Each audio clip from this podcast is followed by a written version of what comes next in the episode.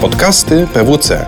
Odpowiadamy na istotne pytania dotyczące Twojej firmy: podatki, prawo, biznes, finanse i technologia. Nagrania są dostępne na pwc.pl łamane przez podcasty. Dzień dobry. Witam w nowym odcinku podcastów PWC. Nazywam się Jakub Gołębiowski i zapraszam Was do odsłuchania audycji, w której zadam trzy ważne pytania związane z personalizacją w bankowości. A naszym gościem jest dzisiaj Wiktor Witkowski, ekspert w zespole do spraw sektora finansowego. Dzień dobry. Dzień dobry. Właściwie temat można powiedzieć, że jest bardzo ważny, bo każdy z nas doświadcza kolejnych telefonów z propozycjami promocyjnych warunków kredytów gotówkowych albo związanych z kartami kredytowymi i to już jest prawdziwa zmora, można powiedzieć, wielu klientów. Masowa komunikacja, taka komunikacja push z czasem zaczęła przynosić coraz gorsze rezultaty, bo ludzie są po prostu bardzo zmęczeni i możemy tutaj obserwować konwersję nawet poniżej 1%. No i tutaj warto przywołać wyniki badania PWC, które wskazują, że ponad albo tylko 60% klientów sektora finansowego postrzega oferty od banków jako niedopasowane do ich potrzeb i to jest dobry punkt wyjścia do naszej dyskusji. Co ciekawe, jednocześnie aż 70% klientów twierdzi, że ich bank nie reaguje na wydarzenia w ich życiu albo realne zmiany sytuacji finansowej. Na przykład takie jak, nie wiem, urodzenie dziecka albo duży zastrzyk pieniędzy na konto. Mając na uwadze te wyniki i te przemyślenia, e, Chciałbym Cię spytać, że wydaje mi się, że pole do poprawy doświadczenia klienta jest ogromne tak naprawdę. Czy to prawda? Czy to jest tak, że jest dużo do zrobienia? I właściwie jak to zrobić? Tak, Kuba, można bardzo dużo zrobić. E, powiem więcej, szczególnie o samej personalizacji. E, te dane, które przytoczyłeś, faktycznie potwierdzam, tak wychodzi z naszych badań, potwierdzają to również same banki. Klienci mówią wprost, bardzo zmęczeni komunikacją, którą otrzymują od banków. Obecnie docierają do nas też takie sygnały, że e, sam model call center teraz się zmienia. Już banki zaczynają właściwie używać sformułowania contact center. Próbują klientów przesuwać do innych kanałów, zmniejszać intensywność komunikacji, również zmieniać charakter pracy w samym call center. Także banki to widzą, wprowadzają zmiany, my tym zmianom się przyglądamy, również mamy własne przemyślenia i powiem właśnie więcej na ten temat. Wydaje mi się, że warto też na sam początek postawić jeszcze jedno pytanie, oprócz pytania, które mi zadałeś, mianowicie jak w ogóle zdefiniować personalizację bankowości? Bo tak na zdrowy rozum, tak jak tutaj siedzimy, gdy ja myślę o spersonalizowanych produktach, do głowy mi przychodzi na przykład garnitur, który jest szyty na miarę. E, z drugiej strony możemy mieć Amazona, który ma tysiące produktów na półce i faktycznie może dopasować swoim silnikiem rekomendacyjnym konkretny produkt czy konkretny zestaw produktów do Twoich indywidualnych potrzeb. W bankowości tak naprawdę mówimy o kilku produktach na półce. Taką prawdziwą personalizację mamy w segmentach korporacyjnych, w segmentach private banking, gdzie faktycznie oferta jest dostosowywana do potrzeb konkretnego e, klienta czy konkretnej firmy. W kliencie masowym, czyli w 90% przypadków możemy co najwyżej mówić o masowej personalizacji, co właśnie, jak zresztą mówiliśmy na początku, po prostu nie zdaje egzaminu. Natomiast mimo wszystko, w mojej ocenie są przynajmniej cztery rzeczy, które banki mogą zrobić, żeby poprawić jakość personalizacji dla klienta masowego, no i tym samym poprawić jego doświadczenia. I te cztery rzeczy to kolejno skupienie się na perspektywie potrzeb klienta w momencie, gdy definiujemy nasze produkty. O tym powiem więcej za chwilę. Przywiązywanie olbrzymiej roli do kontekstu komunikacji, czyli kiedy i w jakiej formie e, komunikujemy się z klientem. W końcu dostosowanie E, formy kontaktu z bankiem do oczekiwań klienta, na przykład poprzez dynamiczne dostosowywanie strony www czy sposobów, w jaki działa aplikacja mobilna. I w końcu czwarty element to również dostosowanie języka komunikacji. Na przykład osoba starsza oczekuje troszeczkę innych komunikatów niż osoba młoda. I chętnie opowiem Ci więcej o tych czterech rzeczach. No właśnie, bo tutaj jakby e, zapoczątkowałeś takie spojrzenie na produkty bankowe oczami klienta, tak? Możemy tak powiedzieć, że bank musi spojrzeć na te swoje produkty z tej klienckiej perspektywy. Mhm. Zgadza się. E, tak jak powiedziałem, jak się spojrzy na półkę bankową, to jest raptem kilka produktów. W momencie, gdy nałożymy na to optykę potrzeb, to robi się to kilkaset różnych ofert, które należy złożyć e, klientom. W bankach jest utrwalone takie przekonanie, w mojej ocenie już na ten moment nieaktualne, że obserwować klienta na tak zwanej linii życia. No to jest taki prosty wykres, który pokazuje potrzeby klienta ewoluujące w relacji do jego wieku, jego tak zwanej dojrzałości. Coś w rodzaju cyklu życia, tak? Dokładnie tak.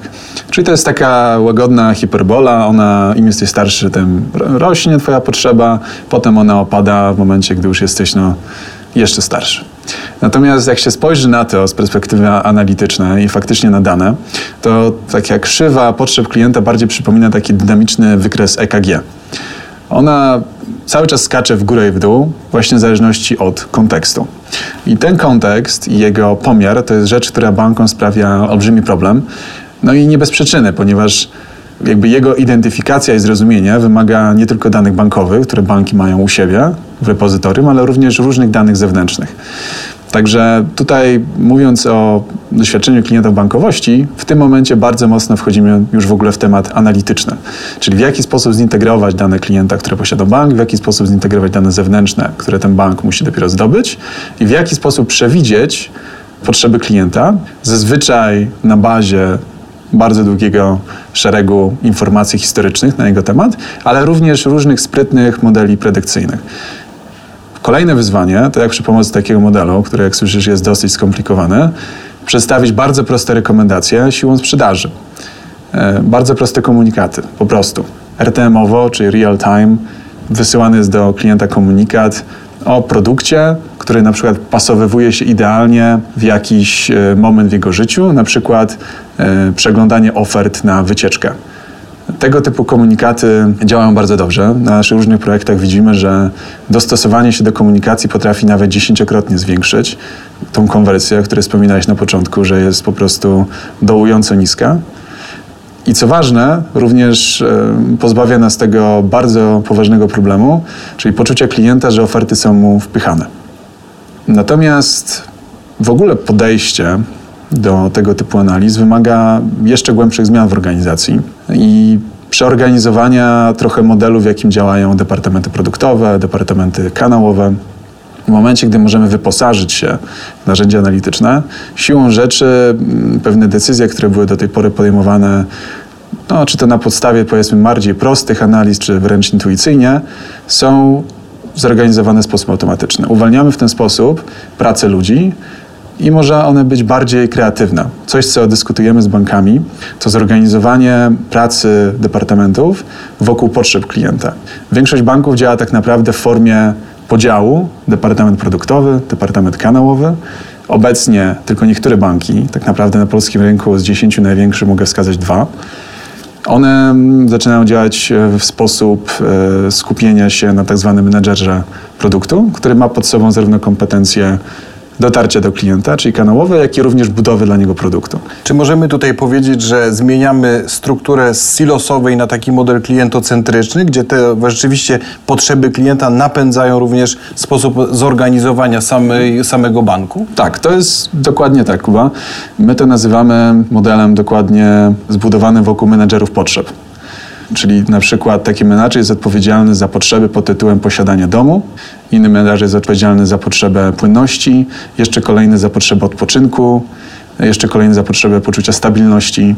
I wokół tych e, jednostek są zbudowane e, zespoły, które dbają o to, żeby widzieć cały kontekst życia klienta, a nie tylko pojedynczy, pojedynczą perspektywę, tak. wycinkowy, pojedynczą perspektywę produktu.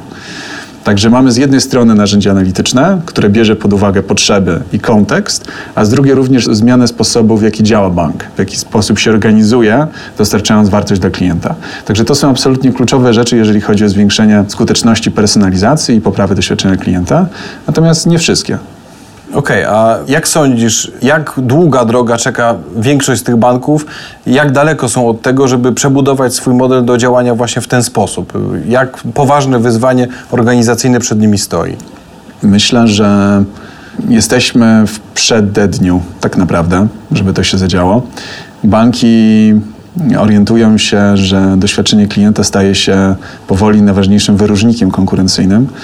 E, jeszcze parę lat temu, w momencie, gdy niektóre banki nie były w pełni cyfrowe, tak naprawdę trwał wyścig, kto ma nowe funkcjonalności, kto oferuje krótszy proces i tak. Teraz mm, równie ważne okazuje się samo postrzeganie marki, sama siła relacji z tą marką, ponieważ tak naprawdę banki pod kątem tych funkcjonalności cyfrowych są już bardzo wyrównane. Także mm, coś, co kiedyś jeszcze można było zmierzyć, jako po prostu fakt, że bank X posiadał 5 funkcjonalności, a bank Y tylko 3, teraz właściwie obydwa te banki posiadają 5 jest bardzo trudno mierzalna, subiektywna ocena klienta, po prostu którą markę bardziej lubi, z którą ma lepszą relację. Także tutaj jest wyzwanie kolejne.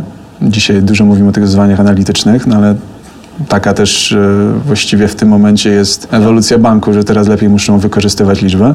Także wyzwanie, przed którymi stoją, to wykazać sposób analityczny, obiektywny, że inwestycja w personalizację, że inwestycja w satysfakcję i doświadczenie klienta zwraca się w postaci przychodów. I mogę Ci powiedzieć, że banki mają z tym problem. Natomiast też w przeciągu ostatnich dwóch lat, szczególnie w przeciągu ostatniego roku, wszystkie już banki powołały departamenty CX-owe, dedykowane między innymi ku temu. Znowu, jak spojrzysz na 10 banków, niektóre są bardziej zaawansowane, niektóre mniej. W przypadku dwóch banków te departamenty mają już w swoich celach wpływ na sprzedaż. Natomiast ciągle jeszcze te modele wykazywania ich efektów na sprzedaż są jeszcze w powijakach. Po naszej stronie, po stronie PWC zrobiliśmy tego typu ćwiczenia. W naszej ocenie to jest między 10 a 15% więcej przychodów na klienta generują tak zwani liderzy satysfakcji w Polsce. Także jest zestaw argumentów na stole i są również gotowe rozwiązania, które banki mogą wdrożyć, żeby e, to doświadczenie podnieść. Myślę, że to jest perspektywa dwóch lat, żeby podobnie jak było w przypadku tego wyścigu cyfrowego, banki również na tym polu się zrównały. Natomiast no, klient ma to do siebie, że go się nigdy w pełni nie usatysfakcjonuje, dlatego w odróżnieniu od tego wyścigu cyfrowego, ten podejrzewam, że już się nigdy nie skończy, po prostu będzie bardziej wyrównany. Natomiast wspomniałem Ci na początku o czterech rzeczach, które mogą zrobić banki. No, są jeszcze co najmniej dwie, prawda, które widzę, oprócz tych rzeczy, które wymieniłem. Jedna jest taka, żeby spersonalizować właśnie sposób korzystania z samej bankowości. E, my również tutaj w ramach PWC pracujemy już z taką technologią do dynamicznej zmiany strony www. To znaczy, jeżeli ty jesteś użytkownikiem strony i korzystasz z niej w określony sposób, ta strona dostosuje się do tego sposobu, z jakiej e, z niej korzystasz. Czyli jeżeli nie będziesz korzystał z pewnych zakładek swojej bankowości internetowej, one mogą się przesunąć na dalszy plan albo całkowicie zniknąć. Jeżeli gdzieś będziesz zaglądał bardzo często, to ta rzecz może stać się bardziej wyeksponowana. Jeżeli widzimy na przykład, patrząc na to, w jaki sposób porusza się kursor Twojej myszy, że nie możesz ciągle czegoś znaleźć podczas każdej Twojej wizyty, to ta rzecz, którą szukasz, może w końcu znaleźć się tam, gdzie odruchowo jej poszukujesz. Także tego typu zmiany też widzimy, że szczególnie w przypadku starszych użytkowników, którzy na przykład bardziej mechanicznie podchodzą do bankowości internetowej po prostu zapamiętują zestaw kroków, bardzo dobrze się sprawdza. W końcu, jak już mówimy o tej różnicy między pokoleniami, to również dostosowanie języka komunikacji, to wykorzystanie jeszcze kolejnego narzędzia analitycznego, czyli analizy tekstów, analizy również transkryptów, e, dialogów, czy na call center, czy, czy w oddziałach, do lepszego profilowania klientów i dostosowania języka komunikacji. Czy to bardziej konkretnego, czy na przykład bardziej obfitego w różne wytłumaczenia, prawda? W przypadku klientów, którzy mają mniejszą wiedzę finansową i oczekują większej porady. Także tu również jest zestaw narzędzi po tej stronie, żeby to satysfakcję klienta podnieść, no i oczywiście podnieść jakość personalizacji. No, są to działania, z tego co mówisz, bardzo wieloetapowe i wieloaspektowe. Dlatego proponuję, żebyśmy się w kolejnych odcinkach w czasie przyglądali, jak to na polskim rynku postępuje, bo na pewno z perspektywy i samych banków, i ich klientów temat jest ważny i nośny. Bardzo dziękuję za wysłuchanie tego odcinka, a Wiktorowi za ciekawą rozmowę. Dziękuję bardzo. Podobał Ci się odcinek? Podziel się z innymi oraz śledź nasze kanały. Więcej podcastów PWC znajdziesz na stronie pwc.pl ukośnik podcasty oraz w aplikacjach iTunes i Google Music. Do usłyszenia w kolejnym odcinku.